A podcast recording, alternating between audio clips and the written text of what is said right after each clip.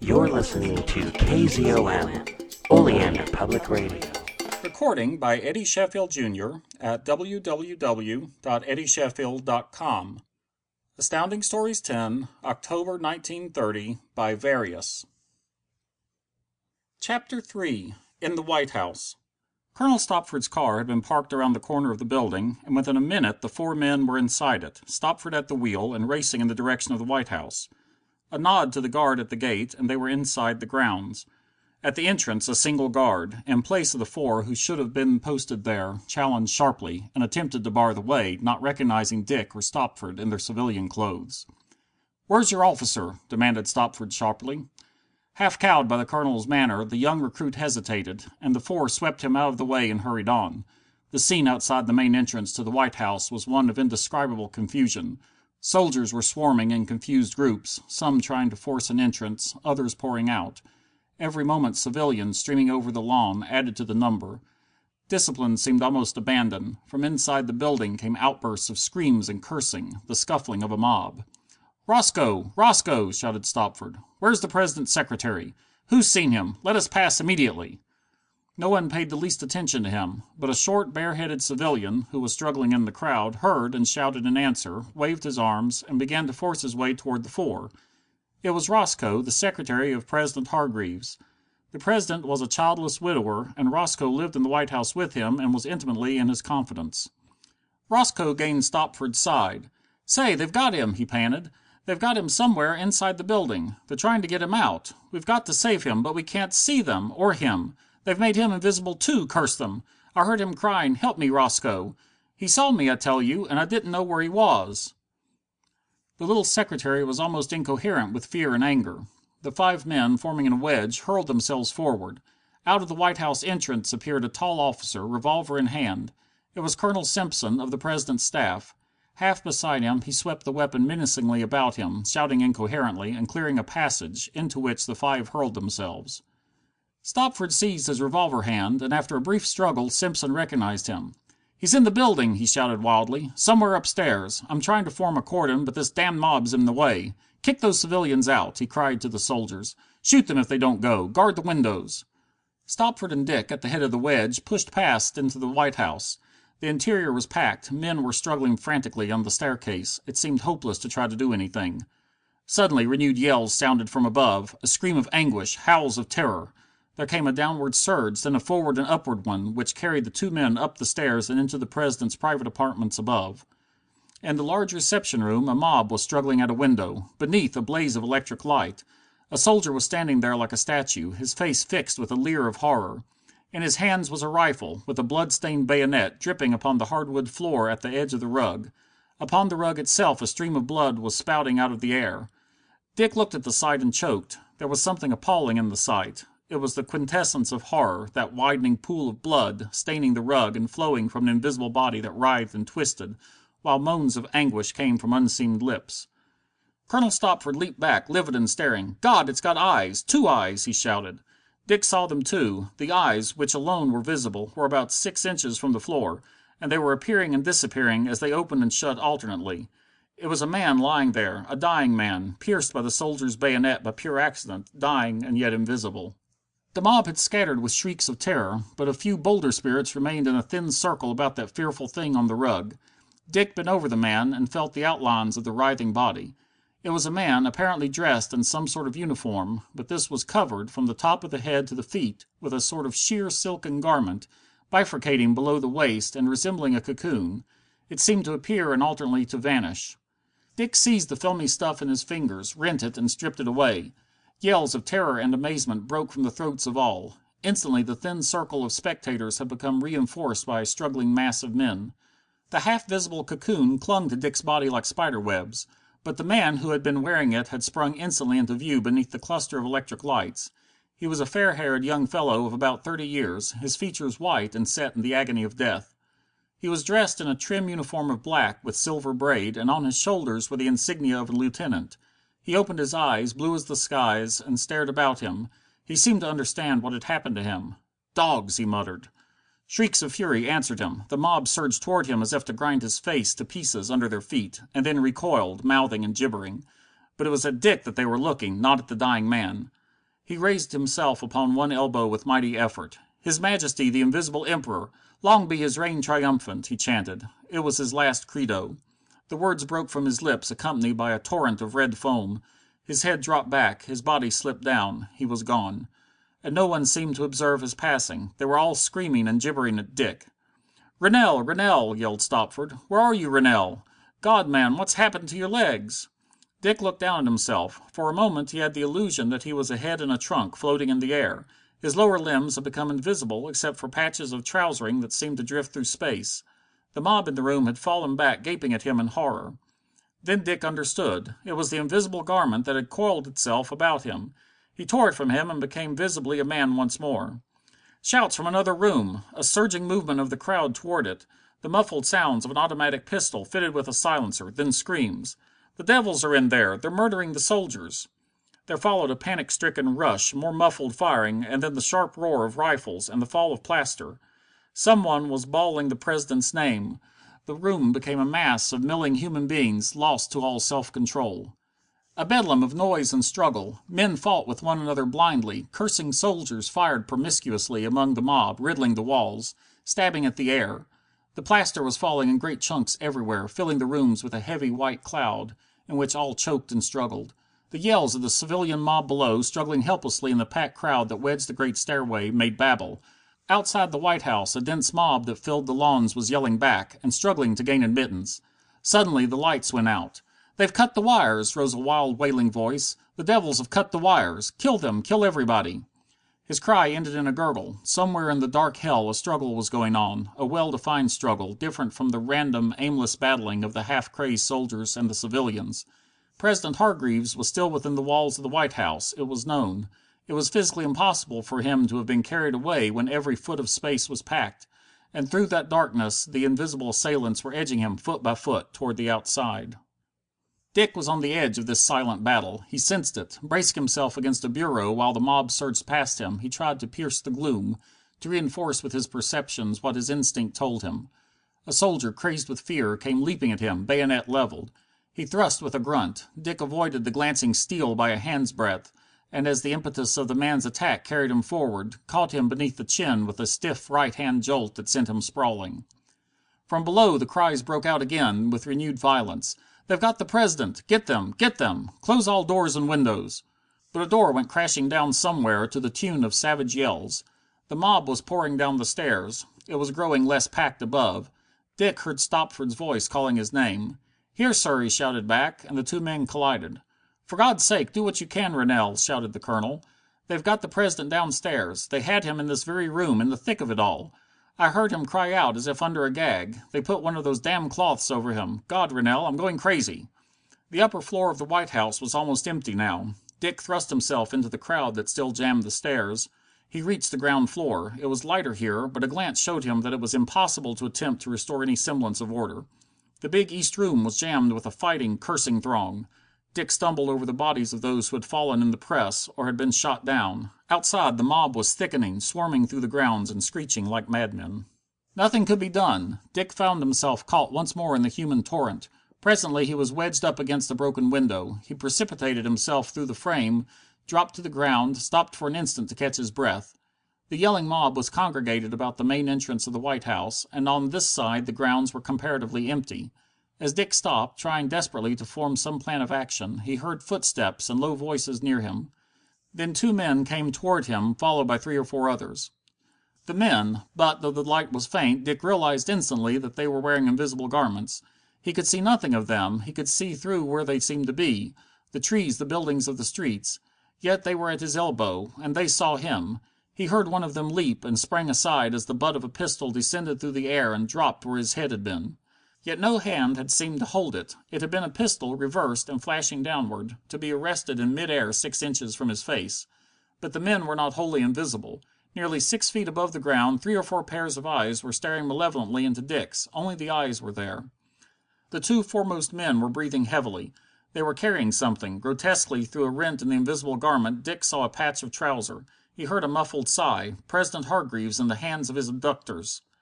Dick's actions were reflex. As the pistol hung beside his face, he snatched at it, wrested it away, struck with it, and heard a curse and felt the yielding impact of bone and flesh.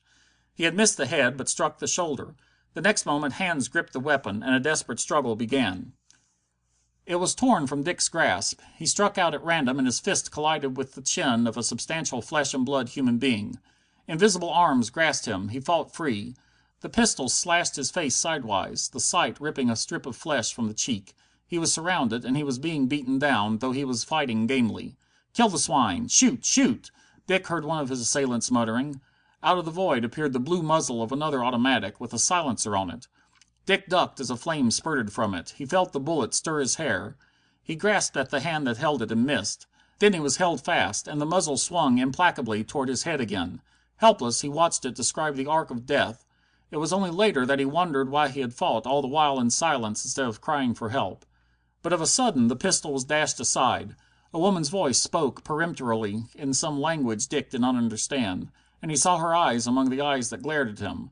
Dark eyes that he knew, even if the voice had not revealed her identity. The eyes and voice of Fredegonde Valmy. Dick cried her name. He put forth all his strength in a final struggle. Suddenly he felt a stunning impact on the back of his head. He slipped, reeled, threw out his hands, and sank down unconscious on the grass at the side of the path. CHAPTER IV The Invisible Ambassador Fredegonde Valmy implicated in the conspiracy! That was the first thought that flashed into Dick's mind as he recovered consciousness. He might have suspected it, but the idea that the girl he loved was bound up with the murderous gang that was attacking the very foundations of civilization chilled him to the soul. Dick had been picked up a few minutes after he had been struck down, identified by Colonel Stopford as he was about to be removed to a hospital, and carried into the White House. Order had been restored by the arrival of a detachment of troops from Fort Myers, the severed cables located and mended, and by midnight the interior of the presidential home had been made habitable again. President Hargreaves was gone, kidnapped despite the utmost efforts to protect him, and it was impossible to conceal that fact from the world. But the wheels of government still revolved. All night an emergency council sat in the White House, and, deciding that in a time of such grave danger heroic means must be adopted, with the consent of such of the congressional leaders as could be summoned, a council of defense was organized. The whole country east of the Mississippi was placed under martial law. The fleet and army were put on a war footing. Flights of airplanes were assembled at numerous points along the eastern seaboard. To this council Donald was attached as head of intelligence for the Eastern Division.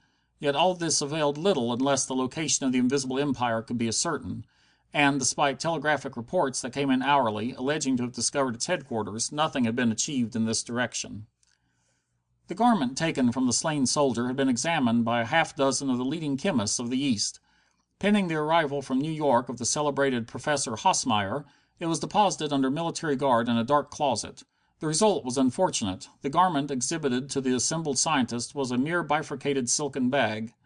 The gas with which it had been impregnated, though it had been heavy enough to adhere to the fabric for hours, had also been volatile enough to have disappeared completely, leaving a residue which was identified as a magnesium isotope. Equally spectacular had been the disappearance of Mademoiselle Fredegonde Valmy. A cable from the Slovakian Ambassador had arrived a few hours later, denying her authenticity, and with her disappearance came the discovery that she had been at the head of an espionage system with ramifications in every State Department and in every statesman's home. Three days passed with no sign from the enemy. The council sat all day. In the executive offices of the White House Dick toiled ceaselessly, planning, receiving reports, organizing the flights of airplanes at strategic points throughout his district. From time to time he would be summoned to the council. At night he threw himself upon a cot in his office and slept a sleep broken by the constant arrival of messengers. And still there was no clue to the location of the headquarters of the marauders. But in those three days there had been no sign of them. Hope had succeeded despair. In the rebound of confidence the populace was beginning to ridicule the nationwide precautions against what were coming to be considered merely a gang of super criminals. It was even whispered that President Hargreaves had not been kidnapped at all. The Freeman's Party accused the government of a plot to subvert popular liberties. Dick received a summons on the third evening. Utterly worn out with his work, he pulled himself together and made his way into the Blue Room, where a council was assembled. Vice President Tomlinson, an elderly man, was in the chair. A nonentity, pushed into the post it had been thought he would adorn innocuously, he had been overwhelmed by his succession to the chief office of state. Tomlinson did not like Dick, or any of the hustling younger officers who, unlike himself, realized the real significance of the danger that overhung the country.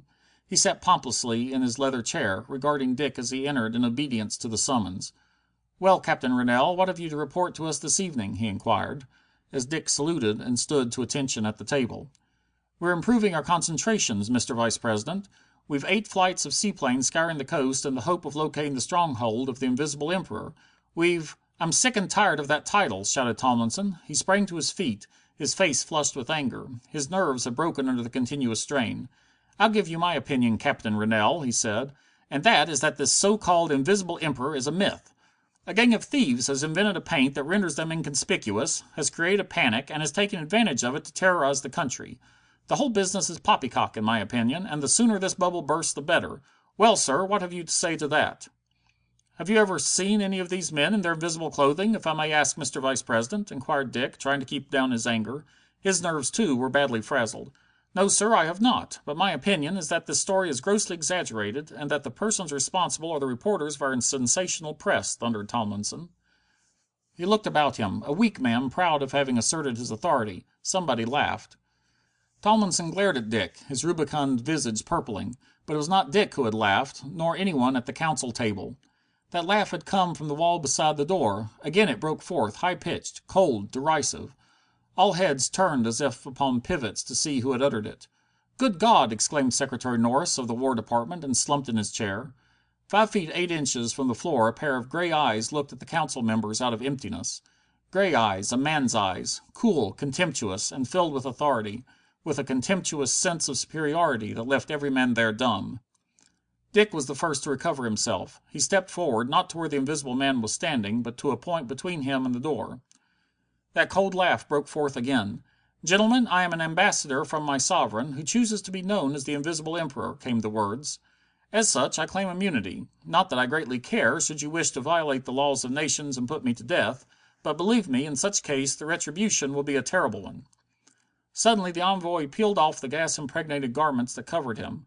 He stood before the council, a fair haired young man, clad in the same fashion of trim black uniform as the bayoneted soldier had worn upstairs three nights before. He bowed disdainfully, and it was Tomlinson who shouted: "Arrest that man! I know his face. I've seen it in the papers. He's Von Kettler, the murderer who escaped from jail in an invisible suit." "Oh, come, Mr. Vice president," laughed Von Kettler. "Are you sure this isn't all very much exaggerated?" Tomlinson sank back in his chair, his ruddy face covered with sweat. Dick stared at Von Kettler. A suspicion was forming in his mind. He had seen eyes like those before, dark instead of gray, and yet with the same look of pride and breeding in them. The look of the face, too, impossible to mistake. He knew. Fredegonde Valmy was Von Kettler's sister. "Well, gentlemen, am I to receive the courtesies of an ambassador?" inquired Von Kettler, advancing. "You shall have the privileges of the gallows rope!" shouted Tomlinson. "Arrest that man at once, Captain Rennell." "Pardon me, Mr. Vice president," suggested the Secretary for the Navy blandly, "but perhaps it would be more desirable to hear what he has to say. Immunity for thieves, robbers, and murderers. "Might I suggest," said Von Kettler suavely, "that, since the United States has honored my master by placing itself upon a war footing, it has accorded him the rights of a belligerent?" "We'll hear you, Von Kettler," said the Secretary of State, glancing along the table. Three or four nodded, two shook their heads. Tomlinson only glared speechlessly at the intruder. Von Kettler advanced to the table and laid a paper upon it. "You recognize that signature, gentlemen?" he asked. At the bottom of the paper Dick saw scrawled the bold and unmistakable signature of President Hargreaves. "An order signed by the President of your country," purred Von Kettler, "ordering your military forces replaced upon a peace footing, and the acceptance of our conditions. They are not onerous, and will not interfere with the daily life of the country. Merely a little change in that outworn document, the Constitution. My master rules America henceforward." Somebody laughed. Another laughed, but it was the Secretary of State who did the fine thing. He took up the paper bearing what purported to be President Hargreaves's signature and tore it in two. "The people of this country are her rulers," he said, "not an old man dragooned into signing a proclamation while in captivity, if indeed that is President Hargreaves's signature." There came a sudden burst of applause. Von Kettler's face became the mask of a savage beast. He shook his fist furiously. "You call my master a forger?" he shouted. "You yourselves repudiate your own Constitution, which places the control of army and navy in the hands of your President. You refuse to honor his signature. Listen to me, Von Kettler." The voice of the Secretary of State cut like a steel edge. You totally mistake the temper of the people of this country. We don't surrender even to worthy adversaries, much less to a gang of common thieves, murderers, and criminals like yourselves. You have been accorded the privilege you sought, that of an envoy, and that was straining the point. Show yourself here again after two minutes have elapsed, and you'll go to the gallows for keeps." "Dogs!" shouted Von Kettler, beside himself with fury. "Your doom is upon you even at this moment. But I have but to wave my arm and Washington shall be destroyed, and with her a score of other cities. I tell you you are at our mercy. Thousands of lives shall pay for this insult to my master. I warn you such a catastrophe is coming as shall show you the Invisible Emperor does not threaten in vain." With complete nonchalance the Secretary of State took out his watch. "One minute and fifteen seconds remaining. Captain Rennell," he said, "at the expiration of that time put Von Kettler under arrest. I advise you to go back to your master quickly, Von Kettler," he added, "and tell him that we'll have no dealings with him now or ever." For a moment longer Von Kettler stood glaring, then, with a laugh of derision and a gesture of the hands he vanished from view. And, though they might have expected that denouement, the members of the Council leaped to their feet, staring incredulously at the place where he had been. Nothing in Von Kettler was visible, not even the eyes, and there sounded not the slightest footfall. Dick sprang forward to the door, but his outstretched arms encountered only emptiness. In spite of the Secretary of State's instructions, he was almost minded to apprehend the man, if he could get him. The corridor was empty. A guard of soldiers was at the entrance, but they did not block the entrance. Even now Von Kettler might be passing them. Why didn't his feet sound upon the floor? How could a bulky man glide so smoothly? Perhaps because Dick was undecided what to do, Von Kettler escaped him. By the time he reached the guards he knew he had escaped. Suddenly there came an unexpected denouement. Somewhere in the White House lawn a guard challenged, fired. The snap of one of the silenced automatics answered him. When Dick and the guards reached the spot, the man was lying in a crumpled heap. "An airplane!" he gasped. "Invisible airplane! I bumped into it! Men in it! The damned dogs!" He died. Dick stared around him. There was no sign of any airplane on the lawn. Nothing but the tents of the guards, white in the moonlight, and the grim array of anti aircraft guns that Dick had placed there. But behind the White House, in hastily constructed hangars, were a half dozen of the latest pursuit airships. Beautiful slim hulls, heavily armored, with armored turrets containing each a quick firer with the new armor piercing bullets. One of these ships, Dick's own, was kept perpetually warmed and ready to take the air. Dick raced across the lawn, yelled to the startled guard in charge. The mechanics came running from their quarters. Almost by the time Dick reached it the ship was ready. He twirled the helicopter starter, and she roared and zoomed, taking an angle of a hundred and twenty five degrees upward off a runway of twenty yards. Into the air she soared, into the moonlight, up like an arrow for five hundred feet. Dick pulled the soaring lever, and she hung there, buzzing like a bee as her helicopters, counteracting the pull of gravity, held her comparatively stable. He scanned the air all about him. Washington lay below, her myriad lights gleaming. Immediately beneath him Dick saw the guns and the tents of the soldiers, and the little group that was removing the body of the murdered soldier on a stretcher. But there were no signs of any hostile craft. Had the murdered man really bumped into an invisible airship? Or had he only thought he had? Had those devils learned to apply the gas to the surfaces of airplanes? There was no reason why they should not have done so. But surely the utmost ingenuity of man had not contrived to render a modern plane, with its metalwork and machinery, absolutely transparent. And, again, how was it possible to have silenced the sound of engines, the whir of a propeller, so that there should be no auditory indication whatsoever of a plane's presence? Dick looked all about him. Nothing was in the air, he could have sworn it. He replaced the soaring lever and banked in a close circle, his glance piercing the night. No, there was nothing. Crash! Boom! The plane rocked violently, tossing upon gusts of air. A huge, gaping hole of blackness had suddenly appeared in the middle of the White House lawn. The tents were flat upon the ground. Through the rising smoke clouds Dick saw tongues of flame. No shell that, but a bomb, and dropped from the skies less than five hundred feet from where Dick hovered.